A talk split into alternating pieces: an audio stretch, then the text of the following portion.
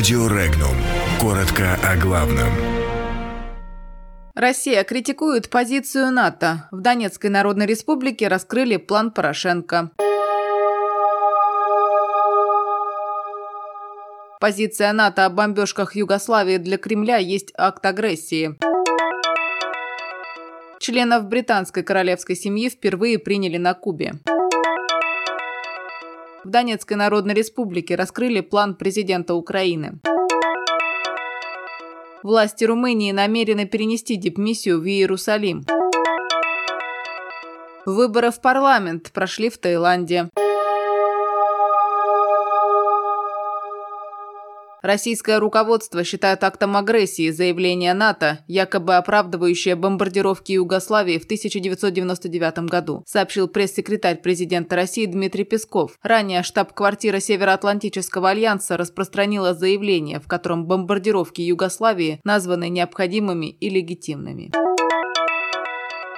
Принц Уэльский Чарльз и его супруга герцогиня Корнуольская Камила прибыли на Кубу в рамках тура по странам Карибского бассейна. Снимки прибытия членов британской королевской семьи опубликовала вице-министр иностранных дел Кубы Анна Гонсалес на своей странице в Твиттере. Гонсалес отметила, что принц Уэльский с супругой первыми из членов королевской семьи совершили официальный визит в Республику Куба.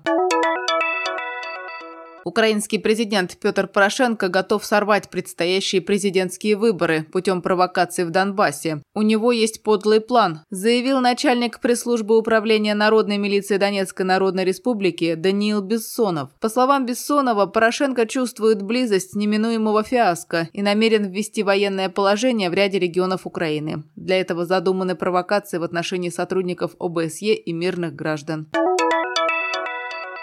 Посольство Румынии в Израиле будет переведено из Тель-Авива в Иерусалим, заявила румынский премьер-министр Виорика Данчилла. Она уточнила, что решение принято по итогам анализа всеми конституционными участниками процесса принятия решений в Румынии. Напомним, в апреле 2018 года Данчилла приняла меморандум о начале процедур в отношении переноса посольства в Иерусалим. Администрация президента Румынии воспротивилась этой идее. МИД Румынии начал анализ и оценку наиболее адекватного образа действий в этой ситуации. Парламентские выборы состоялись в Таиланде впервые с 2011 года. Лидирует партия «Народная государственная сила», сообщает газета «Бангкок пост» со ссылкой на предварительные итоги голосования. Явка на выборах накануне, по предварительным данным, составила около 60%. Избирательная комиссия страны объявит итоги выборов сегодня днем. Национальная ассамблея – двухпалатный парламент Таиланда. Действует с 1932 года.